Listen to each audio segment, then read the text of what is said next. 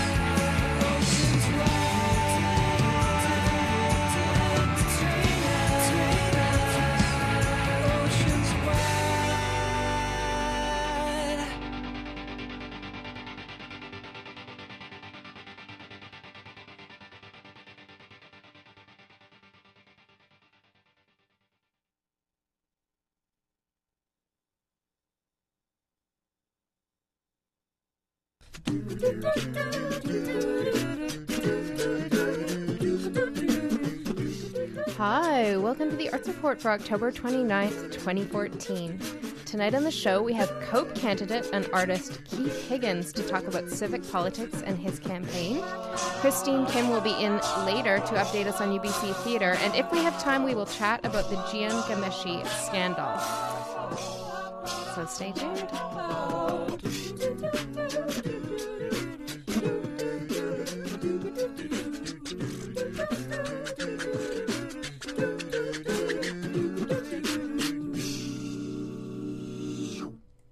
Hi, everybody. You're listening to the Arts Report on CITR 101.9 FM. I'm your host for tonight, Sarah Lapsley. Um, it's nice to be back. Rohit, my co host, was on last week and he'll be on again next week. And I'm actually not going to do this anymore. Oh my God. I gave kind of my notice. So I'm going to be wrapping up at the Art Report end of November because I have to do my thesis. Like, it's no joke. Um, so but CITR is a truly amazing place full of wonderful people, and there's all sorts of fun things to do around here. So I'm going to keep my involvement up, and you never know, maybe I'll start a new show. I think it'd be funny to call it, in my humble opinion, but I won't do that. Uh, I just played Oceans Wide by Split Single, a band, and the drummer of that band is Jon Wurster, my friend. It's his birthday this week, so happy birthday, Jon Wurster. And also on the same day, is Robert Pollard's birthday, October 31st. So, two rockers born on Halloween. Um, so, we've got Keith Higgins coming in. He's not here yet. Hopefully, he's not like lost in the sub building or waiting in the lounge. Um, but, you know, I will just kind of rant until he arrives. So, for your sake, I hope he arrives soon. I thought I might um, talk about the Jian Ghomeshi thing a little bit so I know I'm kind of like surfing into dangerous territory. Uh, and I don't really have anything up. Actually, a, a, friend just sent me this sort of breaking news thing. Um, and it's an audio, so hopefully it won't come on while I'm. I can't seem to turn off the audio. It's probably gonna. There, I'll just figure it out. But basically, okay, so nobody really needs too much updating on what's happened. And unfortunately, it sort of superseded the events, like potentially one of the most bizarre historical events in Canadian history. The shootings at the Parliament buildings have now been overshadowed by Jian Ghomeshi's sex scandal. Um, and how it's played out is so interesting. So I'll just kind of talk about my own reaction and um, you know, I never was a great fan of Jian Ghomeshi. I don't really listen to the CBC. I mean, he was like an attractive guy, but it, there was something I kind of didn't like about him. Never paid much attention to the show. But um, then, I don't know, I read something about his dad dying. I started to feel sympathy for him. And then I saw the notices that, you know, he was taking a break from the show. And I thought he's grieving. Maybe he's having some kind of a breakdown because of his father's death. And then out came his Facebook statement about, um, well, then the firing and then the Facebook statement. So that was the first thing most people saw. Um, and pretty much, I think the opinion was everybody rallied around him. Like, oh my God, he's just like a nice hot guy He's into BDSM and he's being judged and isn't this terrible and he's so open and isn't it great he's so open? And and one sort of astute blogger talked about this tradition in Canada of like you know staying out of the bedroom right? Government stays out of the bedroom and we all agree on that. Um, so everyone at first came out in support of him and then boom the Toronto Star then came out with the the sort of allegations that they had.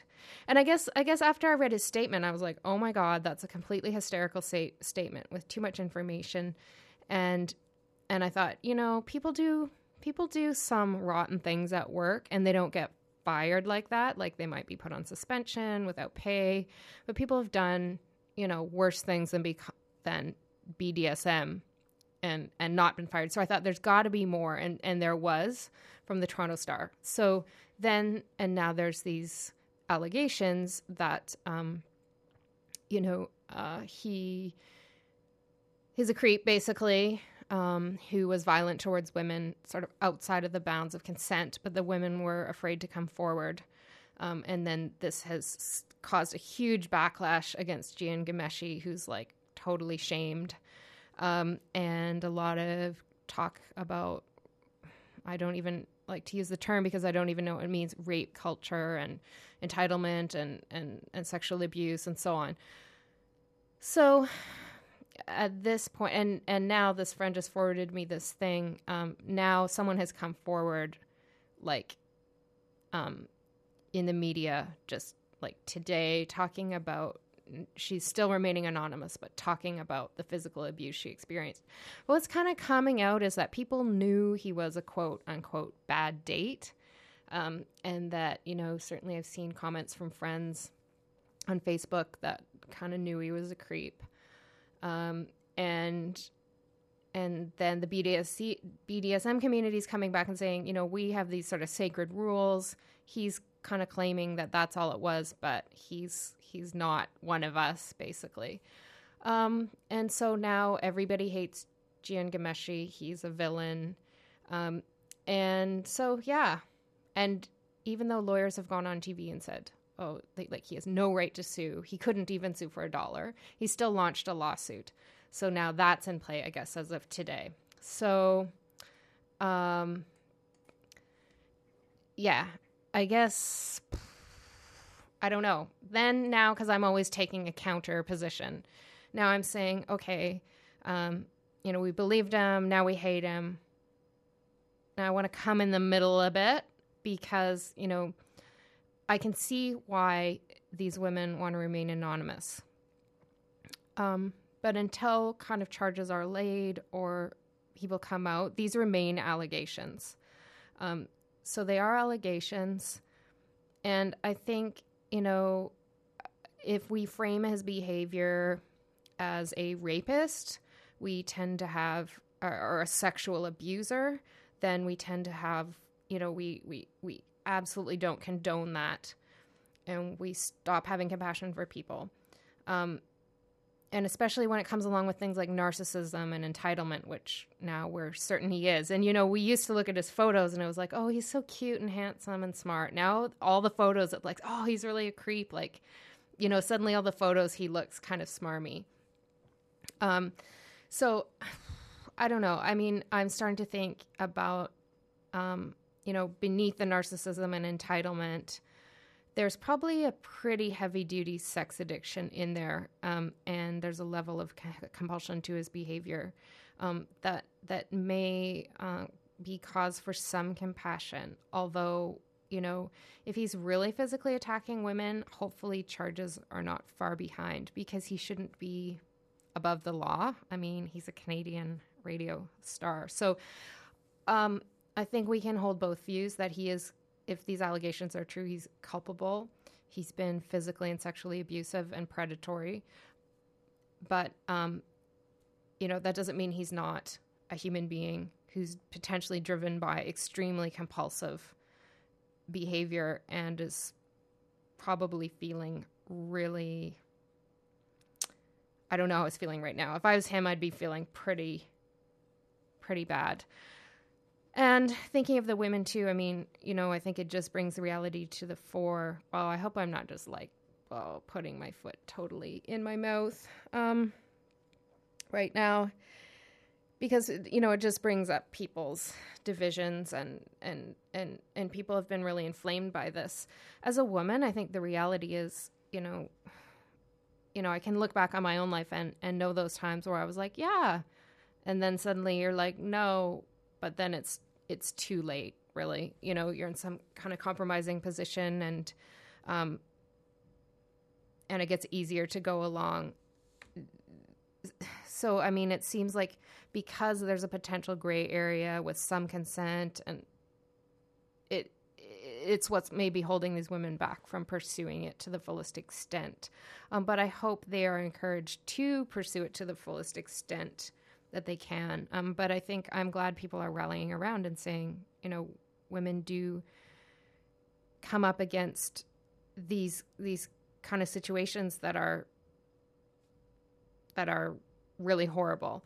And uh, you know, luckily a lot of women kind of recognized him as a creep and blew him off, which was good. But, you know, I thought, what if I was them? Like, what if I was in Toronto at a social event and I met Jian Ghomeshi and he was like, hey, you know, I would go. Like, I would go with him because he's like a handsome star and hopefully, you know, you'd get yourself out of it.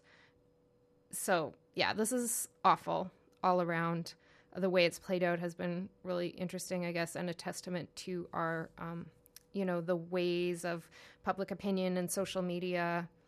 Um, I don't think he's gonna really survive this one. He's done. Like he he can't save himself. I think I think there's allegations that are probably founded. Public opinion is against him. That doesn't mean he can't recover from this, but um, I don't, I don't know if he will in Canada. So I think it just, you know, is a reminder of the abuse that continues to happen and and hopefully this will come out in a way that that is that sort of justice is served rather than people hiding and we're also now more aware of why people hide because people aren't met with encouragement when they when they bring allegations out especially against someone like him so i don't know i've just kind of went on a blabby rant. Um, probably not all of what I said made a lot of sense. But yeah. The allegations, so I'm to stop. and hopefully no one's mad by what I said. But the, the latest thing, and this is from a, a CBC website, I th- no, CBC, who's reporting on this? CBC. uh, conflict of interest, maybe. So this woman says she met Ghomeshi. So she's now coming up with more substantiated allegations. She met him a decade ago. Um, she accepted an invitation to one of his shows. Um, later, he drove her to her car, basically creeped out on her in the car. Um, and and she said no. Oh wow! So she said he kind of hit on her. She said no, I don't know you. Um, and then um, he he was started to be physically abusive to her, but not to the extent that she didn't agree to see him again. She did agree to see him again, but this time, um, wow, okay. So she says he really beat her up. So yeah, hopefully she said she decided not to go to the police, but she regrets the decision now. Um, and so, yeah, I hope that something comes out that takes him to court so these allegations are proven. And hopefully we can create a society where women feel more confident about coming out. But it's so easy to just wish it would all go away. Um, and i'm sure that's what all these women did. And and there's definitely a pattern. Lots of people have come out saying he creeped out on them. So he's he's a creep. I think I think we all agree, so I don't even think there's anything further to discuss. Now, Morgan, our news director. Oh, maybe Rohit's here. I'm gonna make Rohit come in. I'm talking about the Jian Ghomeshi thing. I just talked about it for ten or fifteen minutes, and now I, I'm desperately hoping that you can throw in some two cents. Can you? Fifty cents. Fifty cents. More like five dollars. Oh, five. Are you on? Hold on. so many dollars to be thrown. Okay, so basically, I just blabbed, said a bunch of stuff, kind of laid out what happened. Mm-hmm. What's your opinion? My opinion is it's it's sadly a cop out because uh, I don't know if there's been any new updates. I just kind of stopped reading about it after a while because it was getting it was getting on my nerves, like the coverage of it. So yeah, I I think um, that the facts aren't really there right now to to paint enough of an accurate picture. So you're reserving judgment. I'm reserving judgment, but but I will admit that uh, some of the signs do not point to a promising picture of Jian Ghomeshi. For No. example, the PR written statement that he posted on Facebook.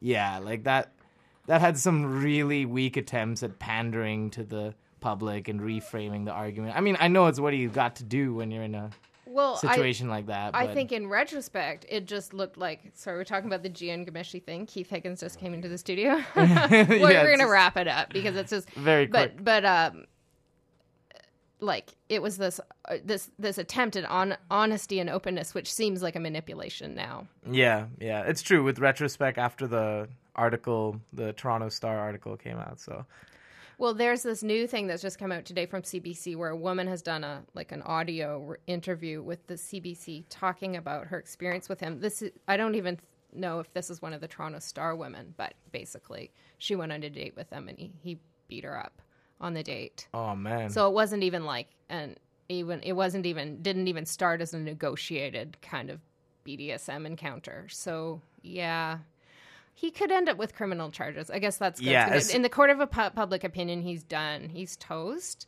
It just depends. that's all the I was waiting charges for. Emerge. I was just waiting for criminal charges to be kind of like finalized. But yeah, like his reputation is already gone. Well, what's yeah. sad is like this guy Owen Pallett. I guess he's a musician. Wrote Yeah. this kind of long, and he said, "Oh, I've always known he was a bad date. We used to joke about it." Well, I guess it was common knowledge. Yeah. like, he didn't. He and Jian didn't, but he and other friends, everybody knew he was a creep and a predator. But you know, I sort of said Yeah. like I I would have gone with him. Like you can see why women would agree because he's a big star. Like you know, he's sort of well thought of, handsome. He seems intelligent. If he was like, "Hey, let's go for dinner," yeah, I would go. Right? If you're susceptible to that, but a lot of women weren't, thankfully, because apparently he's just so creepy. Like even that lost its appeal. Yeah, wow, he he managed to screw up like with all that fame and stuff, man. So I'm gonna play a song. Now you know that he was in a band, a '90s band. yeah, yeah. What's it called? It starts with an M. I, I, I've. Keith is like, why did I come? Oh my god, Moxy Früvous. now, the one, yeah. I Oh, didn't really know who they were until this whole thing. Um, Acapella band with funny hats. yeah, brutal. So I'm just gonna play a few minutes of it to torture you, um, and then we're gonna come back with Keith Higgins, a politician, Cope, Even that. Cope candidate, right? Yeah, that's right. Good. Okay, so here's Moxy Früvous stuck in the 90s. Let's see what we can do. and no more right That's Jian Ghomeshi singing right now. Oh, he's so awful. He wakes up to homeless are stupid, welfare is stupid, private investments, efficiency, cool fiscal planning. Sounds like more Pat Buchanan. Back in his day job this afternoon. Unlikely he'll move down to Cuba soon. Reluctant to find stuck in the 90s again. Clem reads of the old days, 20 years goes a long way. Challenge the system, relating is easy on a demo. Now they'll send it by memo. Cause there's no need for the peace sign post-Republican peacetime. Join the parade, wave the flag, tell the world it's your lackey. Abbie Hoffman was wacky. Riding the bike to his foreign car. Burning his mind in his VCR.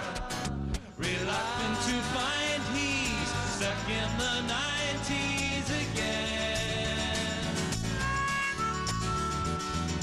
Reluctant to find he's stuck in the 90s again. Whoa, okay, that was Moxy Früvous. I'm just not going to put you through that anymore. So, we're back on the Arts Report, CITR 101.9 FM, and I'm with Keith Higgins. Say hi. Hi there. Hi, thanks for coming in. Oh, thanks. So, you're an artist.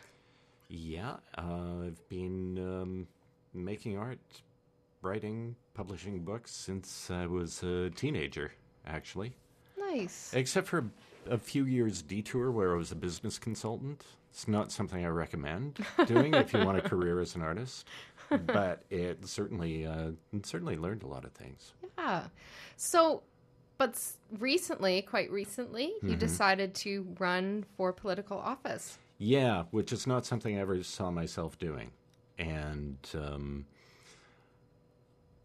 I mean, it's interesting in that um, there are a lot of people running for office in Vancouver this time around who are quite serious about it, who are not joke candidates, who have never done it before. Um, there is, well, you know, without getting into like the real politics of the situation, there's a lot of um, breakdowns in trust between people and between governments and and so on. And so people who are not accustomed to doing this sort of thing are, are suddenly doing it. There happen to be five artists on the on the uh, ticket with um, COPE, the Coalition of Progressive Electors, which I'm running for. That's uh, me, um, Jennifer O'Keefe, who's also running for council, who's uh, a painter. Um, Heidi Nagtegaal, Nagtegaal, sorry, honey, um, which was um, who uh, does the hammock residency and many other amazing things. Um, Ezra Bloom, who is part of the Grops Gallery Collective, and uh, Cease Wyss, who's um, you know a great longtime friend of mine, um, First Nations botanist and teacher and singer and media artist. One of those like multi-talented people. Oh yeah, yeah, yeah. But you know, I was thinking before this, I was like, wow, you know, I consider myself a well-educated person. Mm-hmm. I'm doing my master's degree. I, I have a radio show, and I was like, I know zero about civic politics. I mean, absolutely zero, other than the mayor is Gregor Robertson. I didn't even know what COPE was. And then that made me realize if I don't know anything, probably a lot of other people don't know anything Mm-hmm. either. So, can you take me back to the beginning, knowing that I don't know anything, and describe like Vancouver civic politics? Okay, Vancouver. Vancouver's an interesting case. Vancouver's first mayor was the head of um, CPR's property division. The uh, second mayor was um, a property owner of basically what at that time was the entire east side. So the CPR developed quite a bit of the west side, and the Oppenheimers developed quite a bit of the east side, and there's a park named after them. Right. Um, a notorious park. And as we go farther along, we find that there were liberals and conservatives running for power, and then there was a lot of opposition from socialists. So liberals and conservatives got together at one point and formed something that they called the Nonpartisan Association, which, oddly enough, is a political party that says it's not a political party. Which was meant basically that, you know, we'll have both establishment parties participating for preserving our hold of the right people on civic office. Um, and they weren't seriously contested by another party, although there was the there were people who were involved in the Cooperative Commonwealth Federation, which is forerunner of the NDP, and there were communists and so on, who all formed an opposition. They weren't organized into an actual civic group until the um, until the late '60s, when the um, at that time I think they called themselves the Committee of Progressive Electors formed, and so there was an umbrella of everybody who was not in the establishment parties, basically, and wanted some sort of progressive change. And there have been other parties that have happened over the over the years. Um, one of the times when Cope actually held power was when Larry Campbell was elected mayor. He was our best mayor. You think so? I don't know. Actually, I I was not crazy about him I personally, but you know. I just you- said that because he was on um he was a coroner.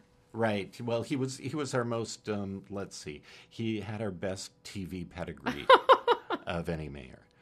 Um, and there were some good people in that council. There were some really amazing people who were elected on that council as part of a, a COPE majority. And um, and then what happened after they were elected was that some of them discovered that they didn't want to work with some of the others uh, which ele- eventually led to the formation of Vision Vancouver, which was seen as still being left but sort of softer. Um, and there was an electoral alliance for many years between Vision and Cope. So Vision would run its slate of candidates, and they were good at getting um, big backers, which I think was part of the reason the party formed. It's like, how do we hold on to civic power? Well, if we just veer a little bit this way, then we can interest some people who've got money in it, in you know supporting us, and you know the other guys will break off and splinter some other way. Um, for many years, there was an electoral alliance. In the last election, it did not work at all to Cope's benefit. Um, and none of Cope's councilors got elected. Um, so it's been, you know, this is like a period of 10 years we're just coming out of that, not just for the civic left, but for the civic right as well, there have been a lot of toxic upheavals. Because the whole, um, when Sam Sullivan was mayor, um, his um, his mayoralty, his control of, of his particular party, the NPA, involved, you know, some other people being not very happy, who were who were actually, in my opinion, some some pretty good people. People I don't agree with politically, but pretty good. Um, with the Vision Cope split, you've got again like this buildup of some sort of toxic resentment uh, between groups of people who really are convinced they're right. And just lately, when Cope decided we won't have an electoral alliance with Vision anymore, and we're going to run a majority slate for every position, oh my goodness, the upheavals that Cope had to go through in that. Also, very, very difficult, which uh, there now are how many? One, two, three, four, I think, different uh, splinter parties on the left, and there are several on the right as well. Right. So what are the so there's quite a few parties? Oh, yeah. What are the Yeah. parties? Yeah. The major Okay. players. Okay, so the major th- players, the two, and uh, because they're the ones who are getting um getting funded by the development industry, which, let's face it, is where money is in Vancouver. And if you want big money to run a big campaign through a whole city, that's an obvious place to go. The two that are being funded by the development industry quite heavily are the Nonpartisan Association, or the NPA, who are running Kirk LaPointe, and Vision Vancouver, who are again running uh, Gregor Robertson for mayor. Um, then there's us, Cope. Cope, who are running Meena Wong for mayor. Uh, we have pretty much no money. I, I was asked at a all candidates meeting if I would divulge all the names of my donors before the election, and I said I was fine with that. My financial agent will probably tear her hair out because it's this long, long list of people who gave me, you know, like five bucks here, twenty bucks, bucks here. yeah. It's like, and and it's this terrible it's this terrible thing. It's not like you just go, well, here are our five twenty thousand dollar donors. You know, it's that we don't have that. Um, so there's us on the kind of the center right, reform-minded guys who um, I've met them and they're really nice. Really, uh, the Cedar Party are new. what do Um, they stand for? They stand for. Uh, they're most concerned about transparency in civic politics. That'd be that's that's nice. Yeah, they've uh, they've brought uh, they've started a lot of court actions against the uh, against the the um, civic government. And in a way, you might say that almost con- con- uh, forms like you know the core of their presentation of a campaign. Um, but yeah, I don't disagree with them on transparency at all. Uh, we have. Um, uh, a fairly secretive civic government. Okay. There's, it's certain certain ways to, and then okay. So who else do we have? Uh, the Green Party for sure. Okay. Adriane Carr has been a councillor Okay. for a while. I thought she was like a provincial person, no, she but was. She was, but she's been a city councillor for one term. Uh, she's enormously charming, and the um I don't know the other people who are running with her except for Pete Fry, who's well known in Strathcona. Also, you know, super like good dude.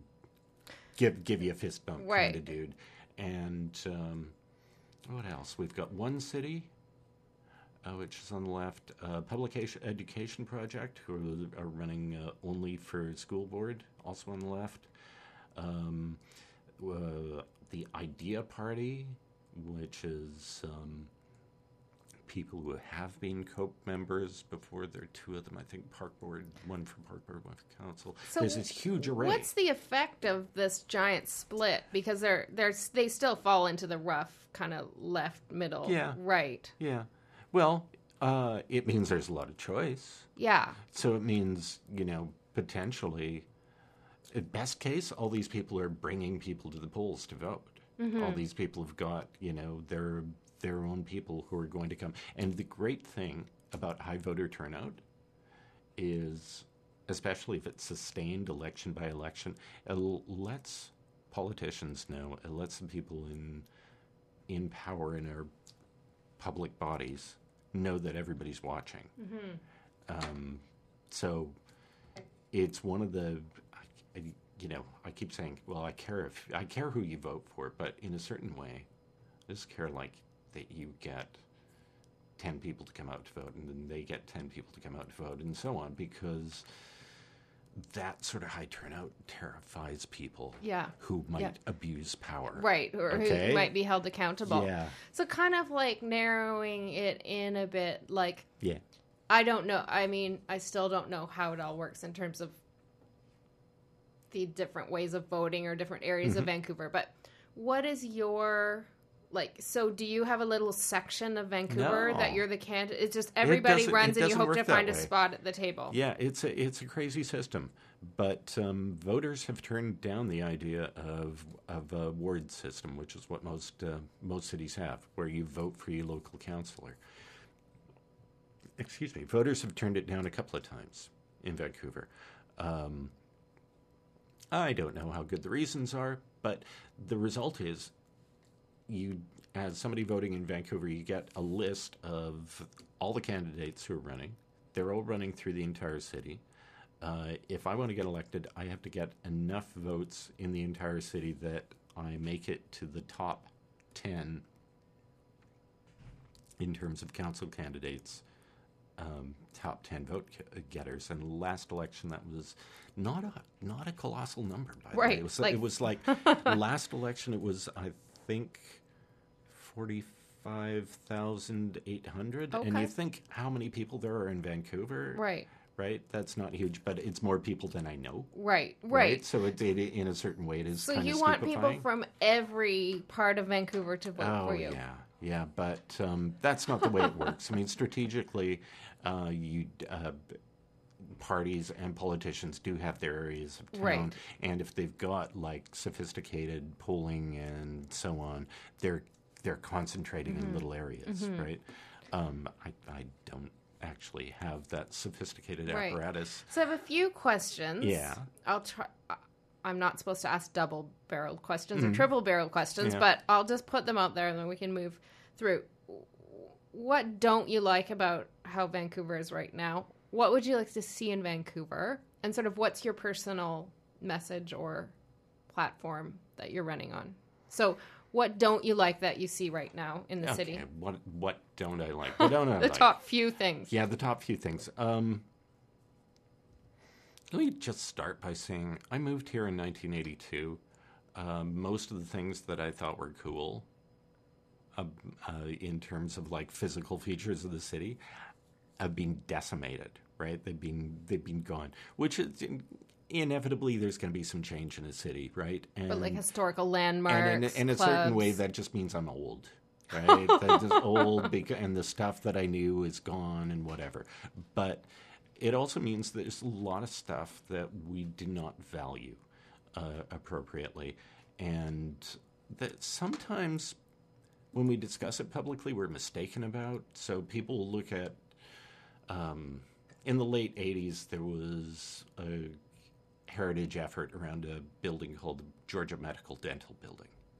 Uh, it hadn't been maintained properly, and brick was was falling off it, and um, so they, you know, they made the case that they should tear down this high rise that was full of uh, high rise office building that was full of doctors and dentists, the people had been going to for decades, and people protested on the basis of it was heritage. But and to a certain extent, that didn't help because went, oh, look at these great heritage features. It has um, these huge statues of nurses, and the developer, the architect and developer who were doing the proposed office tower that's there now said, Oh, you want statues? We'll give you statues. We'll take those nurse statues down. We'll put them up on the new one, where they don't belong, of course.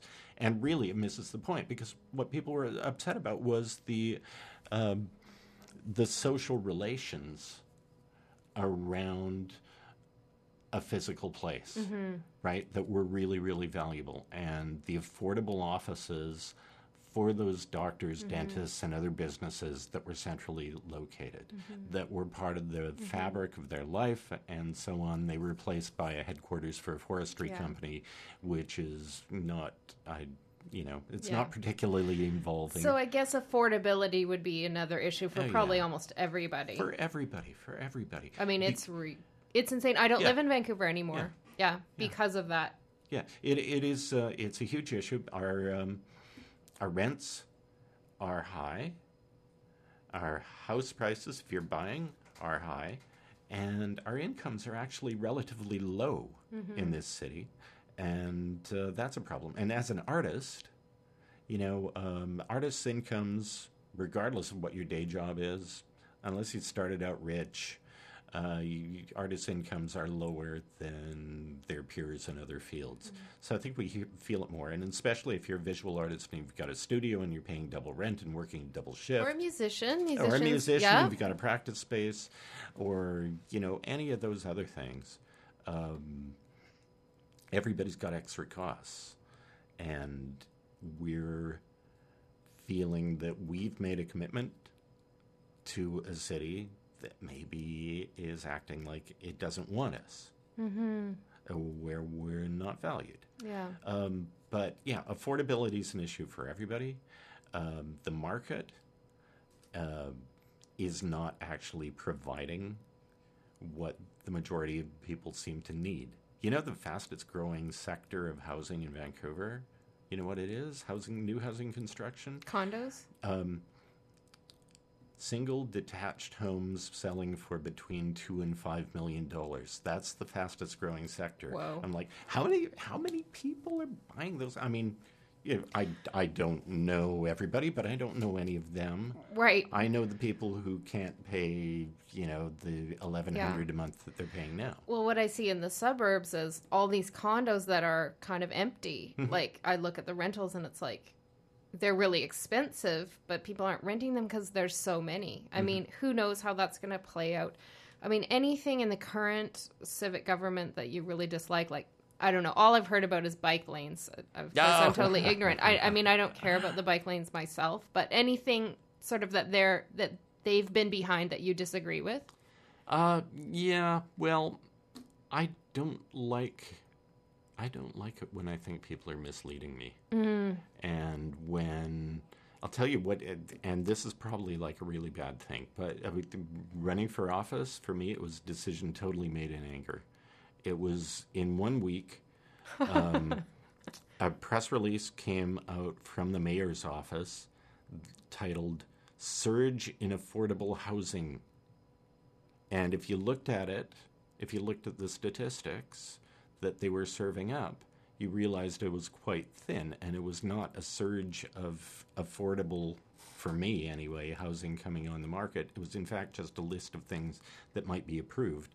And it said, oh, and also we're building all this social housing. And it's like, no, actually, that's a blip, and you're not building it. Those are the units that the province has been announcing for probably the past five years, every six Meanwhile, months. there's people waiting for mental health housing Yeah, for like yeah, eight years yeah, that yeah. are being housed in prisons. I mean, this is sort And of part of my that- area where I know a Yeah. bit. Part of that's not the city's direct problem, but uh, I kind of expect when somebody's doing something badly.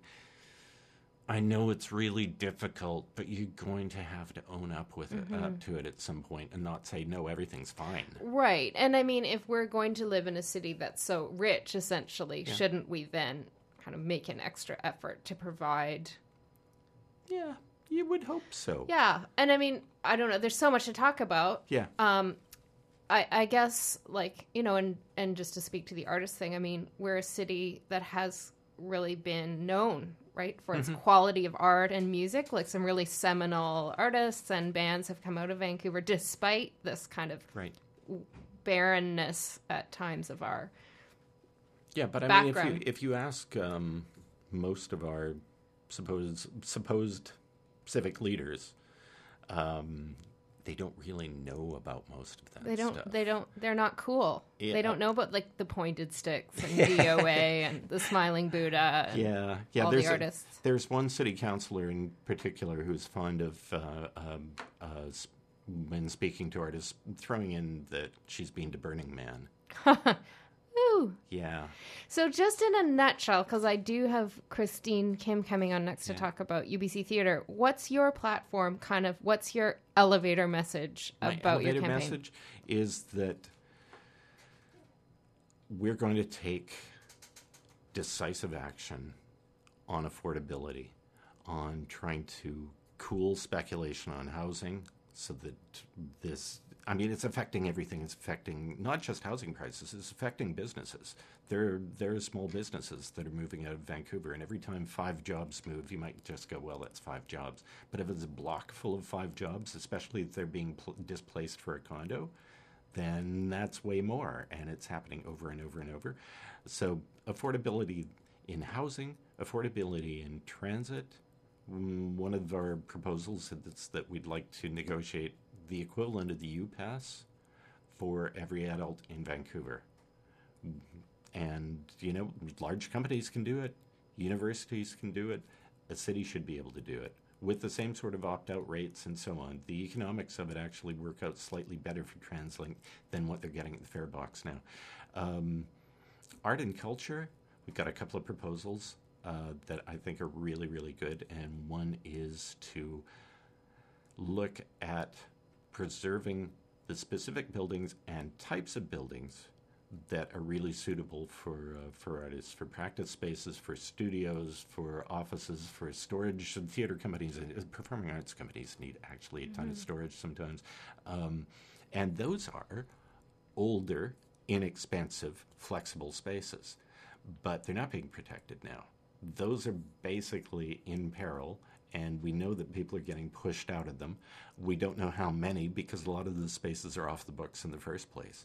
And really, like as far as as far as the arts go, I still don't understand we've, why we've got so many regulations and so many laws on the books about music and performance. We already have noise laws. Uh, we already have like public nuisance laws. Um, I think those cover the problems that would arise. Mm-hmm. And yet, we've got a restriction on how much music you can have. Right. It just seems like you, maybe you should get out of that area that you don't really know how to regulate anyway, especially if you don't know what's valuable. it. Yeah. Wow. So that sounds great. If I lived in Vancouver, I would vote for you. Although, uh, I, Well, I'm sorry you had to leave. yeah, I do. I've left because of affordability. Yeah. Absolutely. But now I live in New Westminster, which is great, except for the congestion is absolutely hideous. And I don't know if I'm going to stay there. And if kind I- of getting sick of all of it, but it, you yeah, know, it, so New Westminster is not our Brooklyn, then. You know, It, I think it's it's not it's too cool even for that. Like it's so cool, no one's even gone there yet. But it's very cool. I I do Yeah. like it, but I would like to stay. But the congestion is so bad. I like I'm considering it, it's it's a Mm-hmm. major deterrent to staying when it gets bad. But thank you so much for if I coming can just on. plug us quickly, Sure. then, uh, we've got a really, really diverse slate of candidates running. Uh, that, I was looking at it. it. Easiest way to describe the diversity is that our our middle-aged white man caucus is me and two others, and everybody else is like. Um, you know, we've got First Nations candidates, we've got people of color, we've got queer people running, we've got people with disabilities running. Uh, it's a group I'm really, really proud to be standing with, Nice. regardless of what happens. It's just so amazing that it's happening. And you can see them at votecope.ca. Excellent. And you've got your Twitter at KG Higgins. Yeah. And I like what you said about you got angry. And so many people are really struggling with anger around political issues. And I'm very proud that you just said, I'm going to channel this anger appropriately. Anger's not enough. right. Anger is not enough. There's so much unfocused anger. Yeah, for sure. Well, thank you. And so maybe you can keep us updated. When's the civic election? Uh, civic election, the actual voting day is November 15th, but there's an advance poll that uh, starts in a few days, um, I believe from the uh, 4th to the 12th. I may be wrong on that. Look at vancouver.ca for details, Okay. but you can vote in advance, you can vote by mail, uh, you can take your friends to vote. Everybody ought to. Large turnout, keep small in line. V O T E, vote, everybody. Yeah. That's the most important thing. Yeah. Well, thanks, Keith. We're going to go to some public service announcements, but good luck on your campaign. Thanks so Thanks for coming. Whoever said money can't buy you friends obviously wasn't a member at CITR. When you become a member, you get the Friends of CITR card with incredible discounts on Commercial Drive and other areas at Bone Rattle Music Limited, High Life Records, People's Co-op Bookstore, Audiopile Records, Bad Bird Media, Band Merch Canada, Vancouver Music Gallery, and Pandora's Box Rehearsal Studios. To find out more, visit us in room 233 of the sub on the UBC campus or go online to citr.ca.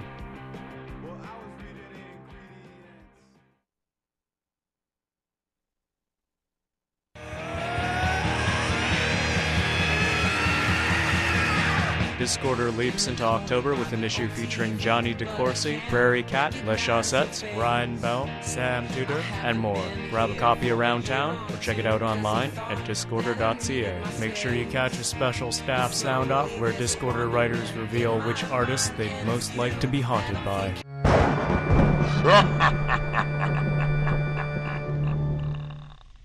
And Discorder would like to extend a special thank you to this month's advertisers Broken Pencil Magazine, LiveBand.com, Print Print, Rickshaw Theater, Sad Mag, SFU Woodward's Cultural Programs, the Cinematheque, the Fox Cabaret, Vancouver International Film Festival, Vancouver New Music, and Vinyl Records. Hi, we're back on the Arts Report on CITR 101.9 FM. We're heading into the final bit of the show. That was Keith Higgins, a COPE candidate, civic candidate. That was great.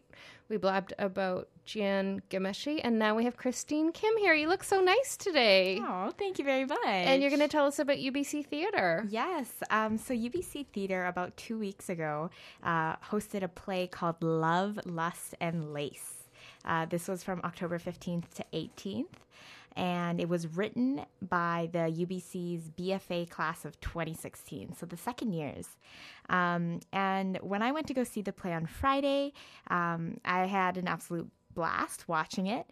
Um, the plot was um, just a very classic love triangle um, where there's a guy and he likes a girl, but a different girl likes him, and kind of the complications that arise from that. Um, some of the highlights that I found w- from the play were um, the hilarious characters. There was, in particular, um, a sexy cat that didn't really do much throughout the play, but just just kind of be sexy. um, so that was uh, the characters were really unique, and um, a lot of the play was actually based on improvisation. Um, so every single night they performed, it would be a little bit different um, because the characters would talk with audience members. Uh, the characters would ask for audience volunteers to help them out um, with different things. Um, in the beginning, um, when you walked in to pay, it was by donation, but when you walked in to pay, you could write um, a s- phrase on a slip of paper, and they would actually use those phrases within their dialogue. And that kind of unique interaction with the play and getting the audience members involved, I think really heightened the play experience. Um, furthermore, the characters, um, the way that they looked on stage were was actually very unique. They all had masks on, so you couldn't actually tell um, what the actor um, looked like. And so the very final scene of the play, all the masks, all the characters take off their masks, and I was actually surprised to see that the entire cast, except for the male lead, were all females. Um, and so that was kind of cool to, it was like a kind of a big show or a big um, surprise at the end. That, Big reveal. yeah, big reveal. Um, and that was really cool. Um, so overall, it was a really, really funny play. It wasn't one of those plays that um, had a very serious tone or had a very kind of deep meaning behind it. Um, it was a very light play, kind of like a chick flick, um, which I thought was nice for a Friday night out. Um, I mean, there were times when the vulgarity of the play went a little bit overboard, but I was kind of I like it I was very surprised that it was they handled the topic of sex and love and lace um, and lust in a very original and witty way. Um, so overall, I thought it was a really good play in that sense, and I was really, really kind of, I guess, surprised to see that much improvisation with the audience, um, which I think really helped audience members get more into the play. And um, yeah. So you liked it. Hmm Um, I mean, the play itself, um, I'm more into kind of, I guess you could say like the more serious plays or the plays that um, have a lot of depth to them. Um, but it was nice having a change for a while um, for those sh- short few hours, just getting to sit back and laugh and you know not really be too focused on um, what what does this mean like morally or what does this mean in a deeper like societal way. Um, it was just nice sitting back and kind of letting my mind go wherever the characters wanted it to So go. like entertainment more. Mhm. Yeah. And so what's next at UBC Theater? Yeah. So what's next is the bartered bride. Um, so as you guys know, UBC Theater this year is that there's a new initiative where they're going to try to um, combine opera into their um, kind of schedule for the rest of the uh, rest of the year. And so the next one, the Bartered Bride, is an opera. It's um, going to start. Its opening night is November thirteenth on Thursday at seven thirty p.m. And I'm really excited for this because I've never personally seen um, an opera show. So I'm a little bit nervous, don't really know what to expect, but um, hopefully it'll be a blast. Right on. So when are you going to come in and talk to us about the bartered bride? oh, well, I'm hoping either the following week, so the November 19th, um, or, you know, the week before November 12th. Okay, So, excellent. Well, thanks for coming in. So we're just the hour went really fast, except for the first part where I just like ranted on about Jian Ghomeshi. So hopefully I didn't say anything that was like offensive or something. Um, and we had Keith Higgins here, the Cope candidate, and on on Keith Higgins' website, he mentions his partner Kathy Slade, who's also an artist, and Kathy has a band. Uh, with Brady Cranfield, and it's called Cranfield and Slade, and they have some great songs. Um, and so you can find them on Bandcamp. They did a great album of 10 Riot songs, and Keith specifically mentioned this one is called F-U. I won't say the full F word. It's two minutes long, and then stay tuned for all ears. So you're listening to CITR 101.9 FM. Thanks, Christine, for coming on. This Thank is you. Cranfield and Slade.